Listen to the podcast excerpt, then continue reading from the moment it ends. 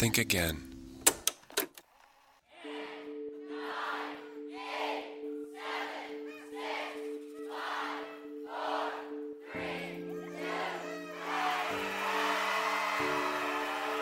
We've all made New Year's resolutions. The first day of the new year carries the promise of new beginnings and new hope. This was especially true for the four men of Raven 2-3 on the first day of 2010. Just the day before, Judge Ricardo Urbina issued a scathing criticism of both the Bush and Obama administration's tireless efforts to prosecute them for crimes they didn't commit. They were free, for the first time in three years, to make resolutions that weren't shadowed by the threat of prison. I remember we were out at Kristen's parents, um, and all of us, of course, were just thrilled. But in a sense, it was kind of bittersweet because we never really got to tell our side of the story, and frankly, we haven't got to do that to this point. Our attorneys advised every one of us not to testify at our first trial, and we just implicitly trusted that and thought that was the best route to go, despite not even putting up a defense. Nevertheless, after Judge Urbina had thrown out the case, we we felt just a, an incredible amount of just relief, knowing that we were out from the burden of of Leviathan. Even with the threat of them bringing it back, there was still just a, a just a feeling of, of freedom. Let's put it this way: Hannah was born 2005. Whenever I got home, we wanted to have another child, and you know, it's difficult to even talk about this because when you're in a circumstance to where you're facing all these charges and everything, it's a hard decision to bring another life into the world because of the uncertainty. We held up on having children because of this case. And so when the case was dismissed, we decided to go ahead and, and have another child. Ironically, a group of people in Washington, D.C. were starting off their new year with a counter resolution for the men of Raven 2 3. What was it? To drag them through the federal court system yet again. Who cares what Urbina had to say? Who cares that the men are innocent? Sacrificing four American contractors could be a symbolic step towards President Barack Obama's campaign promise to end the ill conceived wars in Iraq and Afghanistan. In the beginning of 2010, as soon as I was cleared, I went down to the Navy recruiter and, and spoke to the Navy recruiter and decided that I wanted to go back in the military. I wanted to be in the SEALs. But I started to realize that um, the ordeal was not totally finished and that the government was going to appeal the decision. I never in a million years thought that, that I would be recharged and have to go through the whole process again. This was exactly what DC federal judge Urbina had warned the Justice Department against in the case involving the Chinese Uyghurs. Do not use the courts to achieve political ends. But these were ambitious people, and everyone seemed to want to ride the coattails of this politically incendiary case.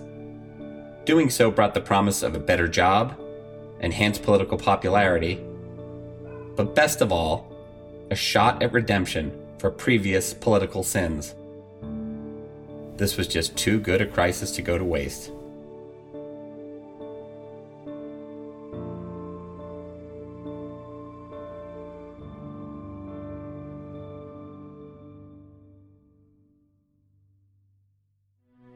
Begin with one of the most unusual and lengthy criminal court battles you may ever hear about. It was about. one of the worst killings of innocent civilians by U.S. contractors in Iraq. The four guards claimed they were ambushed while escorting diplomatic Washington officials. convicted four former Blackwater security guards in the 2007 shootings and killings of dozens of unarmed Iraqis. From Think Again Studios, this is Raven 2 3 Presumption of Guilt. I'm Gina Keating.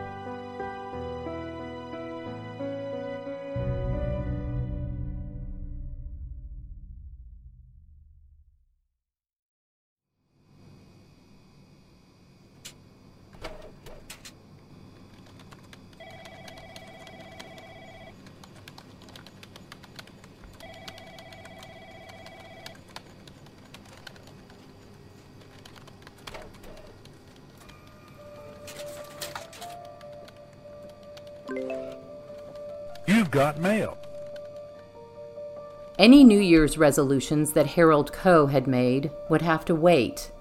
On January 2, 2010, the top legal advisor at the State Department got an email from his boss, Hillary Clinton. She had a resolution he needed to make his top priority. Harold, first, Happy New Year to you and your family, and thank you for all your great work this past year. I am looking forward to the year ahead. Second, what can we do about Judge Urbina's ruling? Can the U.S. file a civil action against the company? Pay restitution to the victims? What other options do we have? All the best, H. Why would the new Secretary of State, a lawyer herself, resurrect a Bush administration case that was declared dead on arrival and by a judge elevated to the federal bench by her husband, President Bill Clinton? Clinton appointed Urbina to the U.S. District Court in 1994, about a year into his presidency. A great deal had changed since Urbina took the bench. Hillary Clinton went from First Lady to U.S. Senator. She lost the 2008 Democratic presidential primary to Obama, and now was biding her time at the State Department, hoping to follow him as president when his two terms were done. Her fellow cabinet member, Attorney General Eric Holder, also owed his position to Bill Clinton. The president had elevated Holder from the D.C. Superior Court bench to Assistant U.S. Attorney under Janet Reno. He was the first black American to be appointed to that post. Under President Obama, Holder achieved another landmark as the first black Attorney General. To revive the case, Clinton and Holder would have to cooperate, and they had a problem. To overcome Urbina's scorched earth ruling, they'd need a new set of facts that could play on an international stage. But Holder had shown more loyalty to the third member of this drama, Vice President Joe Biden. Holder sat on Obama's vice presidential search committee and passed over Hillary. This was done despite Hillary's strong showing in the 2008 primary. Instead, Holder and the other two search committee members chose Joe Biden Biden had torpedoed his own run for president with a number of racially insensitive comments. Who can forget this remark he had about Barack Obama? I mean, you got the first sort of mainstream African American yeah. who was articulate and bright and, and, and clean and a nice looking guy. Mm-hmm. I mean, it's, that's a storybook, man. And why quit with the patronizing insults there? In Delaware, the largest growth in population is Indian Americans moving from India. You cannot go to a 7 Eleven or a Dunkin' Donuts unless you have a slight Indian accent. To fully, am I, I'm not joking. Oh, gigantic. But it wasn't just the comments. Hillary absolutely destroyed Biden in a head to head matchup in the 2008 Democratic primary. She won over 16 million votes just a fraction of a percentage point less than Obama. But it was 16 million more votes than Biden had won. Biden withdrew from the race after a disastrous showing in Iowa. He was roundly rejected by the voters and managed to attract only a single percentage point at the caucus. By the time Hillary conceded to Obama months later, Hillary had beaten Biden by a margin of 250 to 1 in votes. But at least Biden made it to the starting gate in that election. In his first campaign for president, back in 1988, he had to withdraw in humiliation before a single vote was cast in a Democrat primary. It turned out that Biden's biggest attention grabbing speeches were those that he grabbed from previous politicians. And I'm not talking about a word or two, I'm talking about serial plagiarism, lifting entire paragraphs from a number of politicians, ranging from Hubert Humphrey to JFK to Bobby Kennedy and even a British Labour politician named Neil Kinnock. Take a listen, beginning with a speech that Bobby Kennedy gave about the economy in March 1968. Biden stole it nearly 19 years later. We will play a piece from Bobby Kennedy's 1968 speech, and then a piece from Biden's 1987 speech. You can hear the similarities for yourself. But this standard is not a measure of how we can evaluate the condition of our society. If the gross national product cannot not measure the, the health, of our children, children the, quality the, quality of, of their education, education, the joy, of, the their joy play. of their play. Just a few months later, on June 9th, 1987, Biden got more brazen and lifted passages from JFK's inaugural address, possibly one of the most famous of all inauguration speeches. Kennedy delivered it more than 26 years earlier. But the words are the same. Literally. Let us pledge that our generation of Americans we shall pay, pay any, any price, bear, any burden, any burden accept any challenge any and meet hardship, any hardship to secure the blessings friend, of prosperity oppose the promise of opportunity for our children. the survival and the success of liberty. Despite lifting passages from the most famous family in the history of American politics, Biden's plagiarism went undetected. It wasn't until the silver tongued senator went across the pond and stole the speech from British Labour Party Neil Kinnock that he found himself in hot water. Here is Connie Chung reporting on the controversy for CBS News back in 1987. Democratic presidential candidate Joseph Biden today faces a controversy.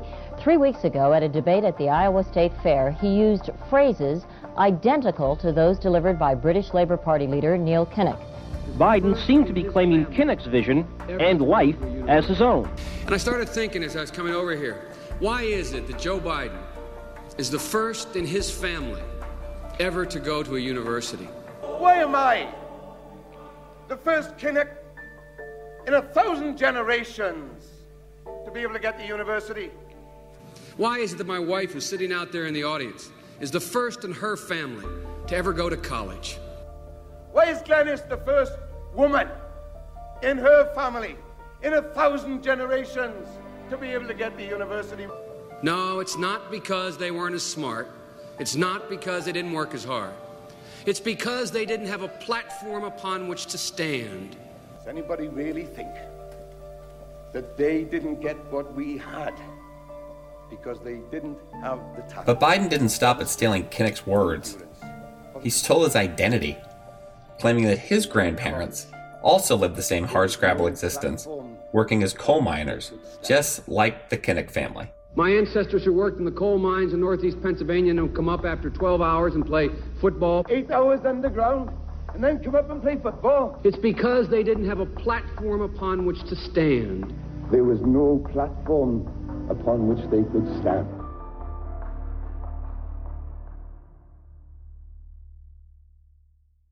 It was so bad Biden made a joke about it years later, admitting that he didn't have any relatives in his family that were coal miners. This is from an interview with Jon Stewart on The Daily Show. Hell, I might be president now if it weren't for the fact I said my uh, I had an uncle who was a coal miner. Turned out I didn't have anybody in the coal mines. You know what I mean? Really? I tried that crap. You know about you know. At the time, Biden denied any knowledge that he had copied any of the speeches. But when reporters dug into Biden's academic record, he knew he was in for a world of hurt it wasn't just his dismal academic record as an undergraduate at the University of Delaware, it was the fact that, yet again, he was caught plagiarizing, this time for a paper he wrote at Syracuse Law School. He flunked the class and was lucky that he didn't get expelled.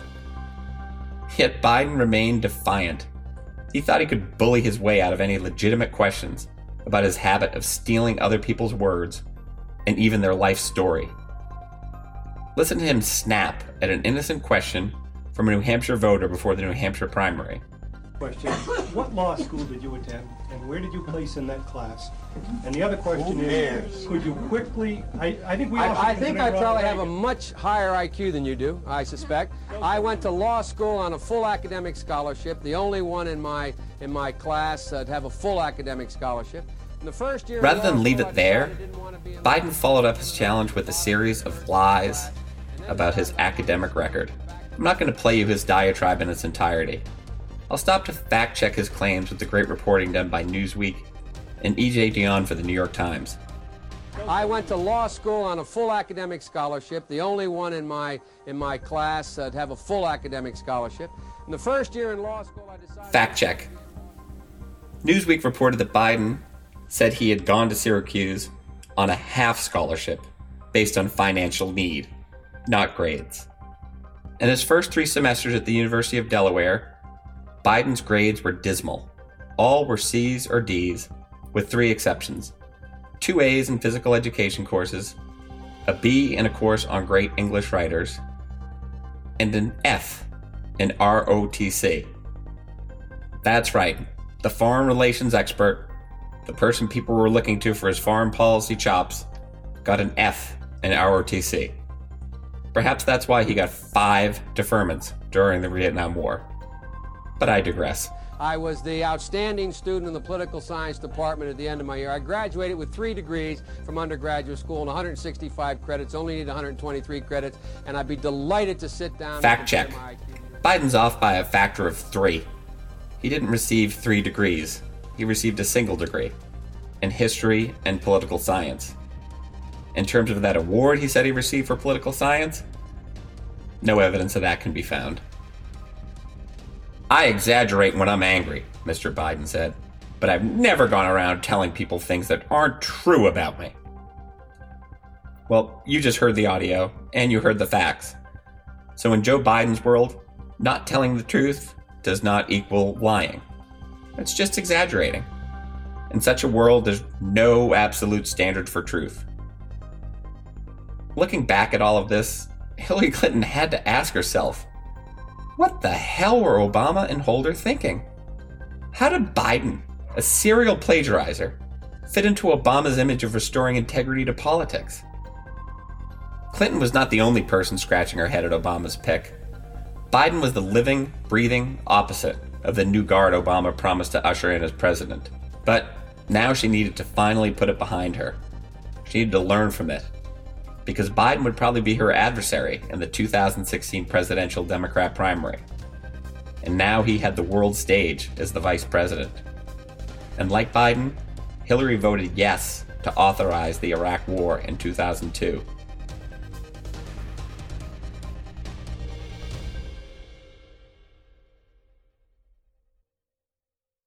The Iraq War polled lower than any war in the history of the United States, including the Vietnam War. During the election, Clinton and Obama had painted Blackwater and its founder, Erik Prince, as symbols of the evils of that ill considered conflict. Letting four Blackwater contractors off the hook would not play well with voters who needed a scapegoat or two. Remember, anger at the Great Recession and bank bailouts was rising and would soon lead to the Occupy movement. The last thing Obama needed was more anger, at home or abroad. During a National Security Council meeting in June of 2009, Obama turned to Biden and said, Joe, you take Iraq.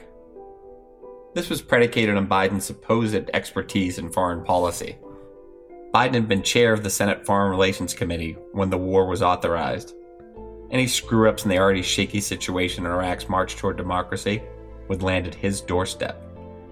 Also, Biden had been one of the leading proponents of invading Iraq and using service contractors like the men from Blackwater. Nobody, by the way, supported reinstating a national draft to supply the manpower needed to bring stability to the war torn country. And Biden certainly was not in any position to advocate for a draft. But Biden wasn't the only politician second guessing how Bush conducted the war in Iraq. When Holder became Attorney General, he didn't hide his interest in using the raw power of his office to expiate the sins of the Iraq War. In a speech before the American Constitution Society in 2008, Holder had some choice words for the Bush administration. But other steps taken in the aftermath of the attacks were both excessive and unlawful. Although we did not respond to 9 11 by imprisoning Muslim Americans, our government authorized the use of torture, approved of secret electronic surveillance of American citizens, secretly detained American citizens without due process of law, denied the writ of habeas corpus to hundreds of accused enemy combatants, and authorized the use of procedures that violate both international law and the United States Constitution.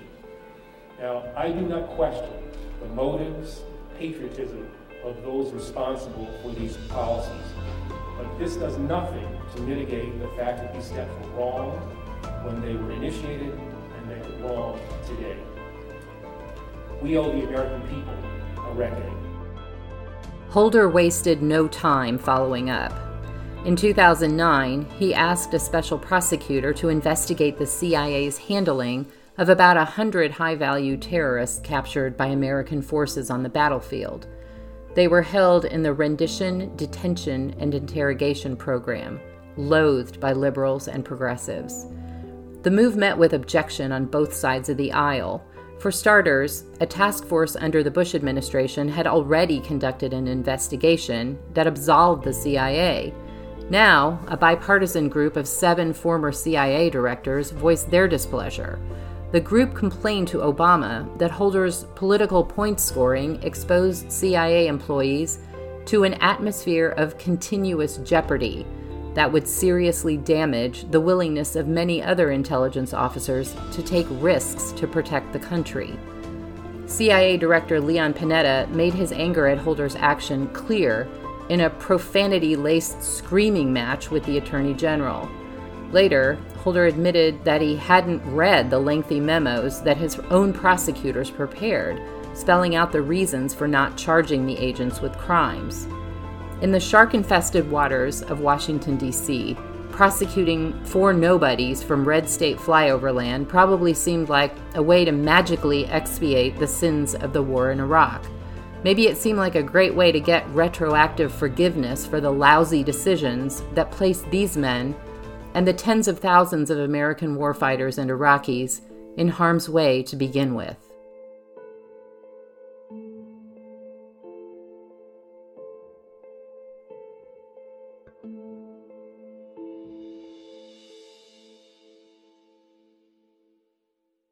Just 48 hours after Judge Urbina's decision, Clinton and the rest of the Obama administration were on the receiving end of a number of alarming cables coming from the U.S. Embassy in Baghdad.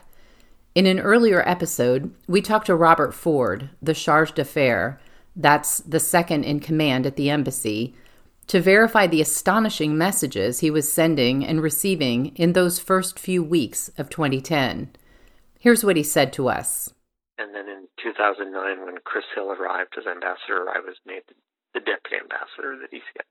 And the DCM's job is um, kind of the day-to-day manager of the embassy, budgets, security, um, consular affairs, visas, passports. Um, most of the reporting goes through the DCM's office if it doesn't go to the ambassador. So, like, I, I was, I thank you for sending me those cables because God knows I've sent out of Iraq hundreds of cables over my time. And um, so I looked at them. I didn't write any of them.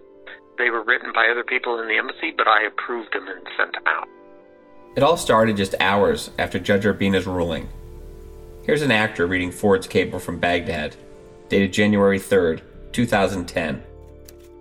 Public outrage has erupted within Iraq over the decision of U.S. District Judge Ricardo Urbina to dismiss the charges brought against Blackwater employees for their role in the deaths of 17 Iraqis on September 16, 2007. Government of Iraq spokesman Ali al-Dabbagh commended the decision on January 1st and called on the U.S. Department of Justice to appeal the decision. He also indicated that the government of Iraq might expel former Blackwater employees from Iraq, potentially complicating security services for the embassy. Members of the Iraqi parliament have even raised holding a referendum on the security agreement. The security agreement, officially called the Status of Forces Agreement and referred to as SOFA, was a big problem for President Barack Obama and Vice President Joe Biden. Remember, Biden was the guy Obama deputized to make good on his campaign promise to pull the U.S. troops out of Iraq. Before making good on that promise, they decided to ensure that the upcoming election in March 2010 happened without controversy and without violence. Then there was the small task of stabilizing the new government, something that had quickly proven to be much harder to achieve in reality than to promise on the campaign stump. That meant keeping troops and contractors in Iraq past the 2011 expiration date of the current Status of Forces Agreement. But the Iraqis were now threatening to hold that agreement hostage unless the Obama administration, quote, did something about Nisour Square. But the Obama administration quickly caved to the political pressure. Not from any compelling evidence that the Nisour Four were the heartless war criminals portrayed in the press. but it was just too good a political opportunity to distance themselves from the Iraq War. All they had to do was make sacrificial lambs out of the men involved, regardless of their guilt or innocence. So, just like that, four regular American veterans from four small American towns became political pawns in an international drama that was front page news. Early in the Obama administration, his chief of staff, Rahm Emanuel, made a strange boast. You never want a serious crisis to go to waste. And what I mean by that, it's an opportunity to do things that you think you could not do before. I guess you can appreciate the man's candor. But in the case of Raven 23, exploiting a crisis meant throwing four American veterans under the bus. And Robert Ford's cables make it clear that that was the playbook. Prosecuting the Blackwater Guards was a political necessity to make Iraqi Prime Minister Nouri al Maliki look tough. Those are the precise words Ford wrote in the cable. I'm not making this up.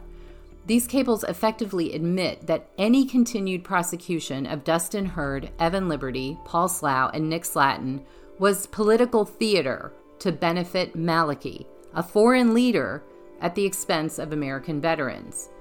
Ford said rhetoric was coming from all over Iraq.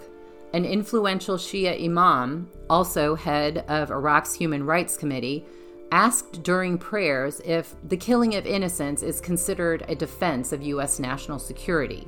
Another Iraqi Human Rights Committee member said that Urbina's decision showed disdain for the blood of innocent Iraqis by the U.S. judiciary.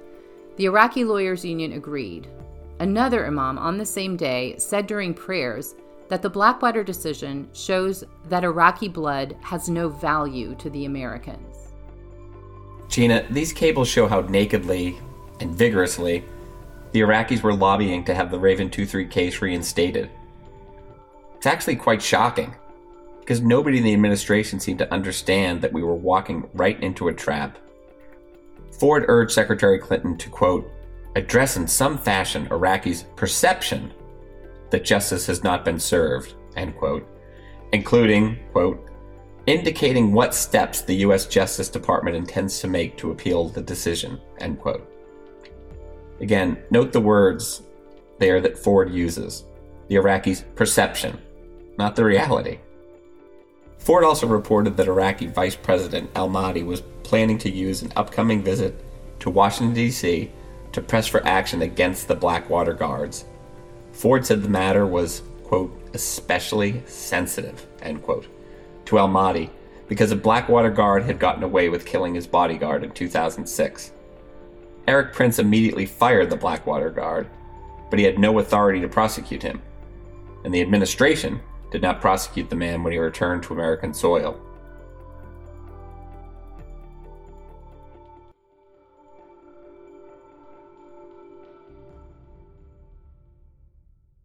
Mike, the Iraqis were working everyone in the Obama administration and even in Congress to get this accomplished.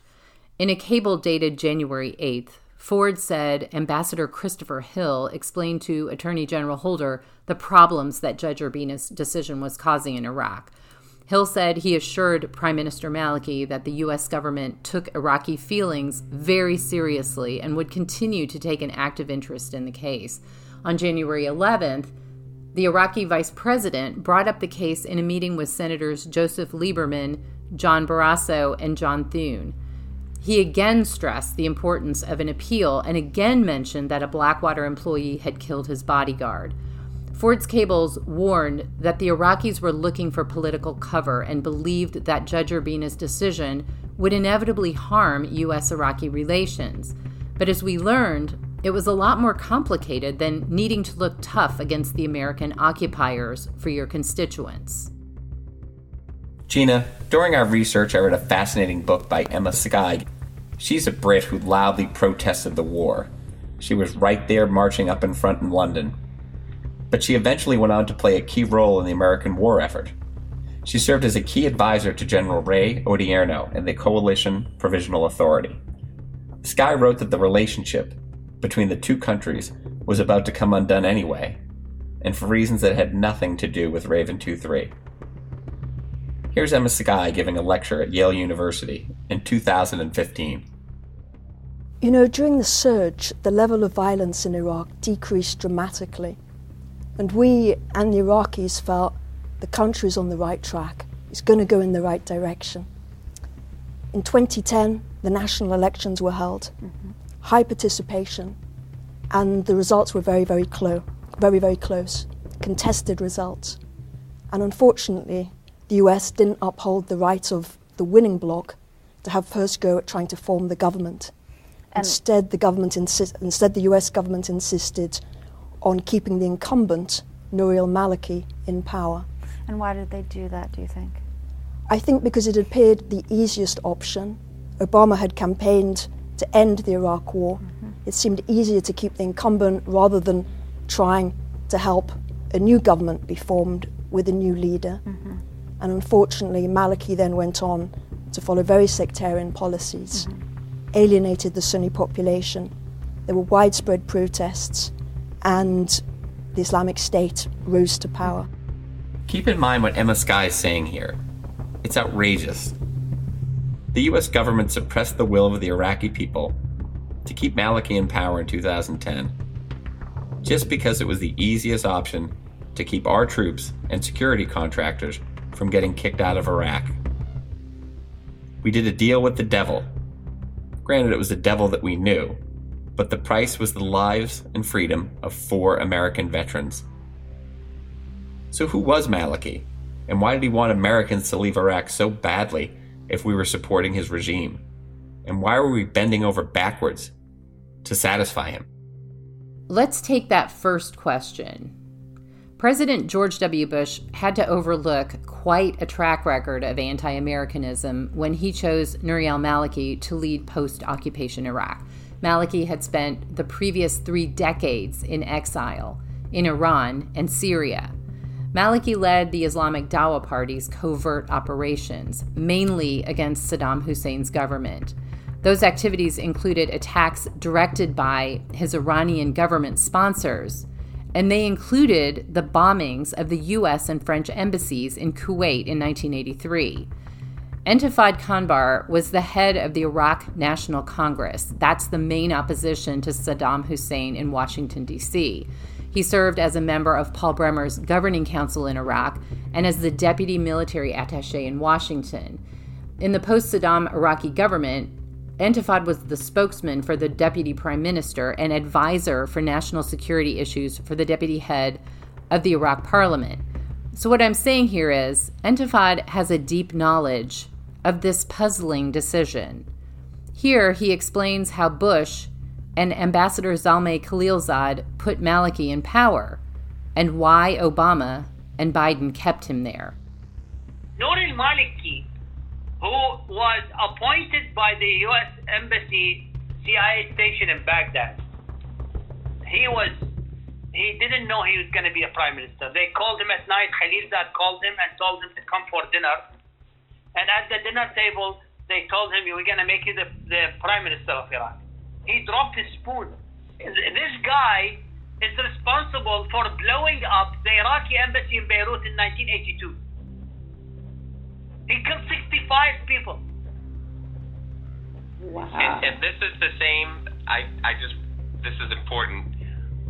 This is the same person that Joe Biden flew to Iraq after he lost a Democratic election and then demanded that he stay in there and not respect the, the votes of the, the people of Iraq, the Democratic vote. And uh, uh, Biden sided with him look what what Biden and, and Obama did is very dangerous.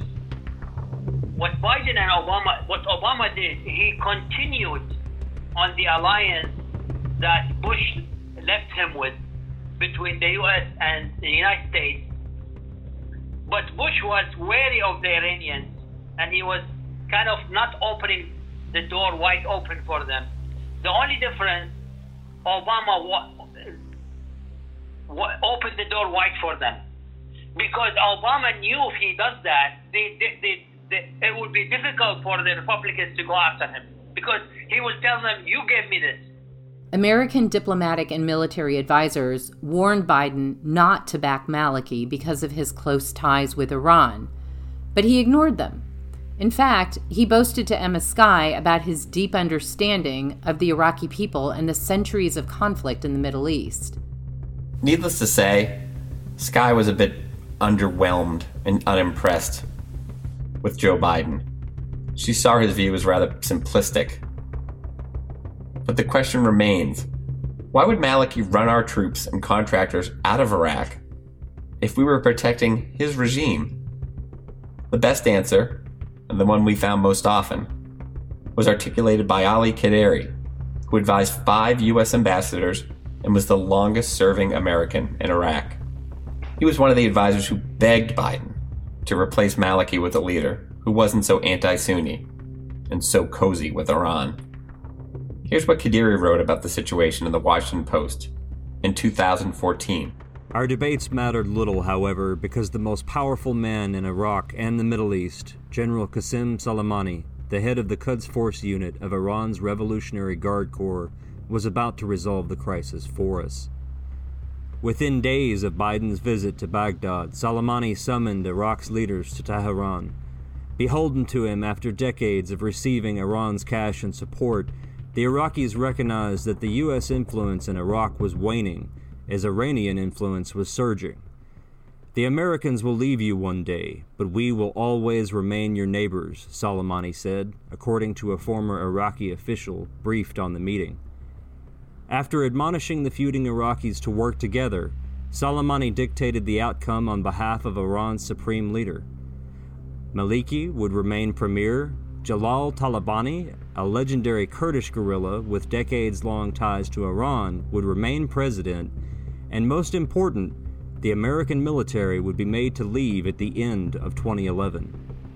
Those Iraqi leaders who cooperated, Soleimani said, would continue to benefit from Iran's political cover and cash payments. But those who defied the will of the Islamic Republic would suffer the most dire of consequences. Regardless of your position in the war, just think about the absurdity of this for one second. Maliki is literally given his marching orders by Iran's top general, and those orders were to run the Americans and their contractors out of Iraq, to let the Iranian militias complete their infiltration of the Iraqi government. So, what does Joe Biden do? He walks right into the trap and endorses the plan of one of America's greatest terrorist threats. Biden wanted Maliki in charge, and Maliki's price was an appeal in the Raven 2 3 case. Biden traded the constitutional guarantee of due process for Dustin Heard, Evan Liberty, Paul Slough, and Nick Slatten for a guarantee that American forces could stay in Iraq. And just like that, they sealed the deal at a press conference on January 23, 2010, in Baghdad make take this opportunity to express my personal regret, excuse me, for the violence in Nisour involving Blackwater employees in 2007. The United States is determined, determined to hold accountable anyone who commits crimes against the Iraqi people. While we fully respect the independence and integrity of the U.S. judicial system, we were disappointed by the judge's decision to dismiss the indictment which was based on the way in which some evidence had been acquired. A dismissal, I want to make clear, is not an acquittal.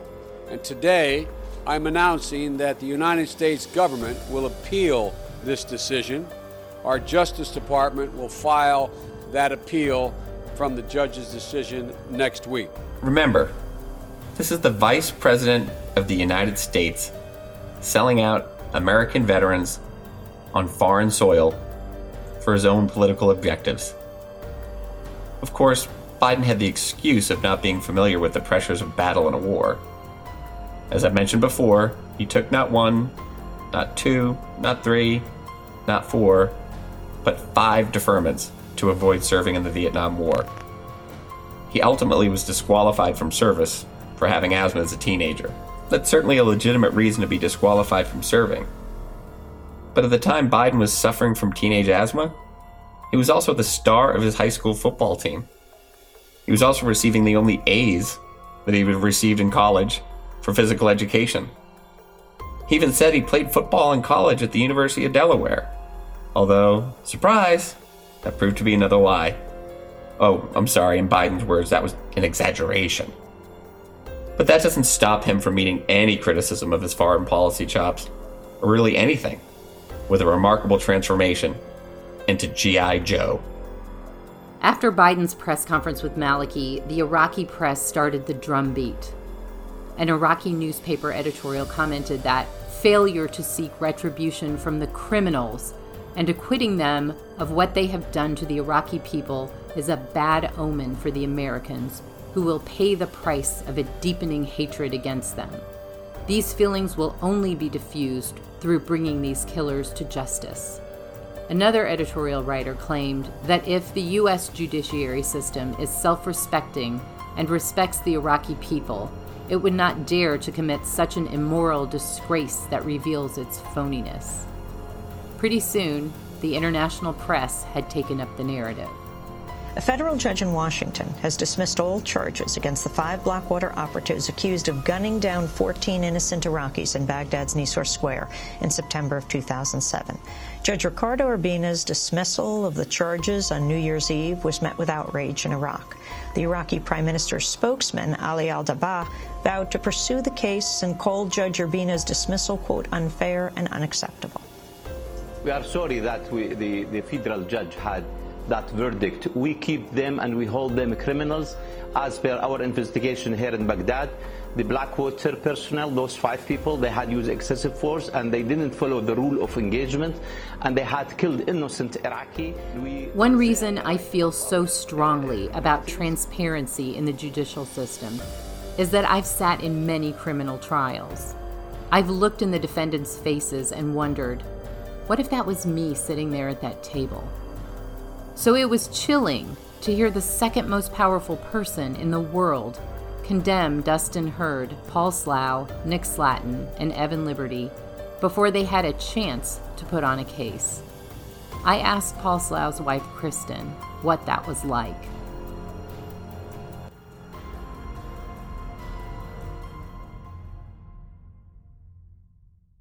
That must have been the most strange feeling. I mean, I'm, I'm trying to put myself in your shoes and Paul's shoes and thinking about like the second most powerful man in the United States coming after me for doing my job. Can you describe what that must, what that felt like? I, I honestly couldn't believe it. You know, honestly, I kind of was in denial. You know, I had read Judge Urbina's opinion and I was like, you know what, there's no way they're going to make it happen. He's just grandstanding. This is all political. He's just saying what needs to be said to make these people happy right now. And there's no way they're going to succeed because our justice system works. I mean, obviously this is evidence that our justice system works because it should have never gone to trial and it's not.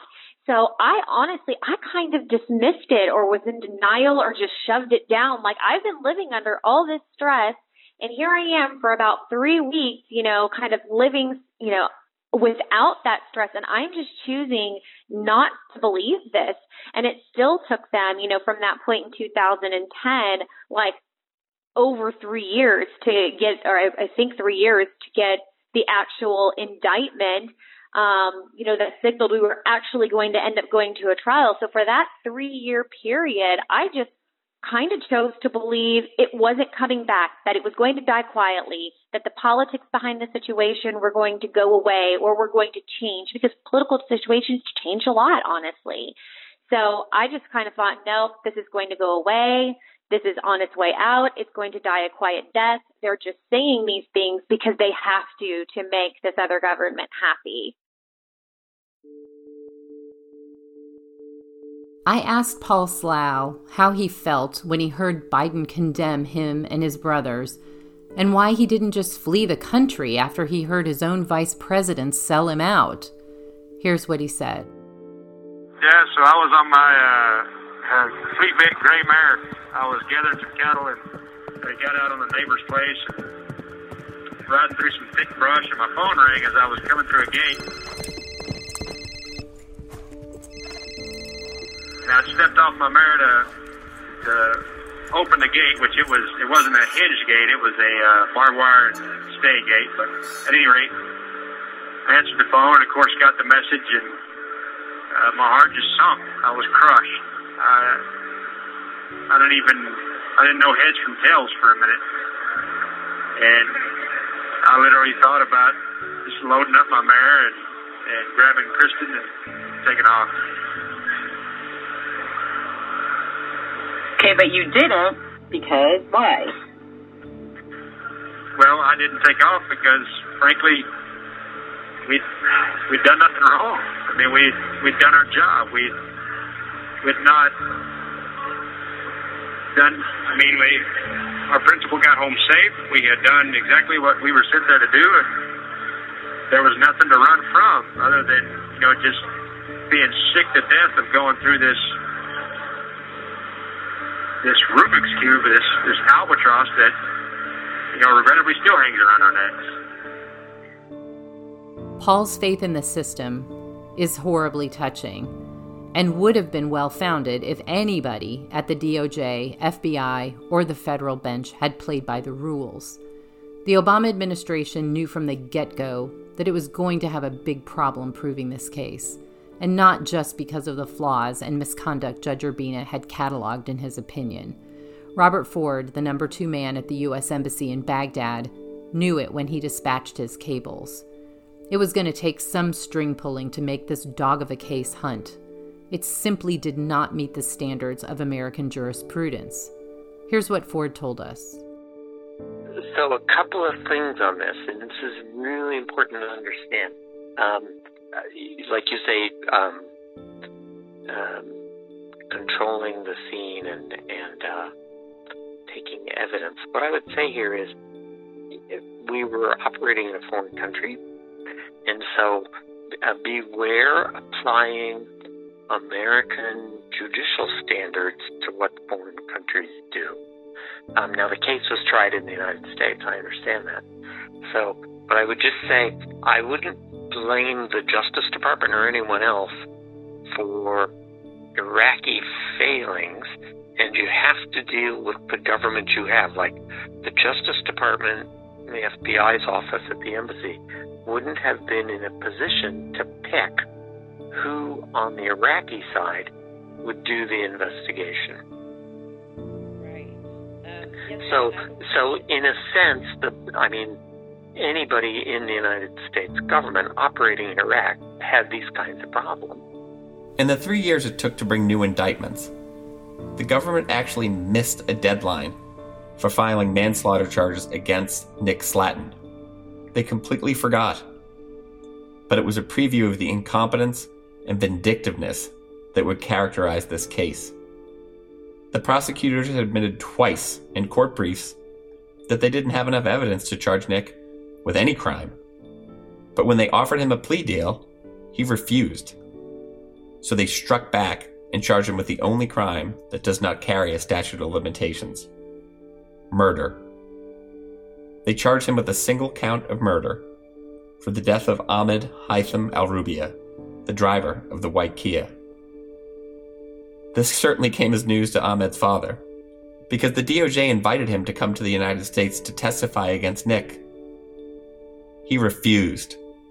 He was a man of honor, and he is a man of honor, because this is what he wrote to the FBI when they asked him to falsely testify that Nick Slatten had killed his son. History is important. As I read in several newspapers, and had been told and talked more than once to U.S. teams I met in the Green Zone in Baghdad that Paul Slough had killed my son and Jeremy Ridgway had killed my wife. The first had clearly confessed in a protected statement within hours of the incident. This ran true for several years. Changing these charges to others, a serious and risky drift, may put doubt on the honesty of these trials.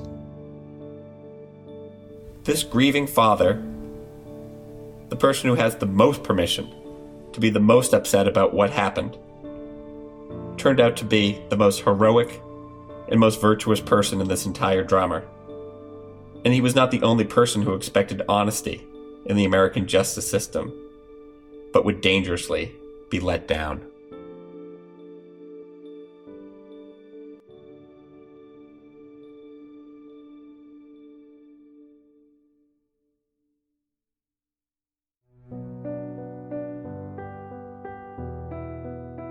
Raven 23 is a production of Think Again Studios. It's written by Gina Keating and Mike Flaherty.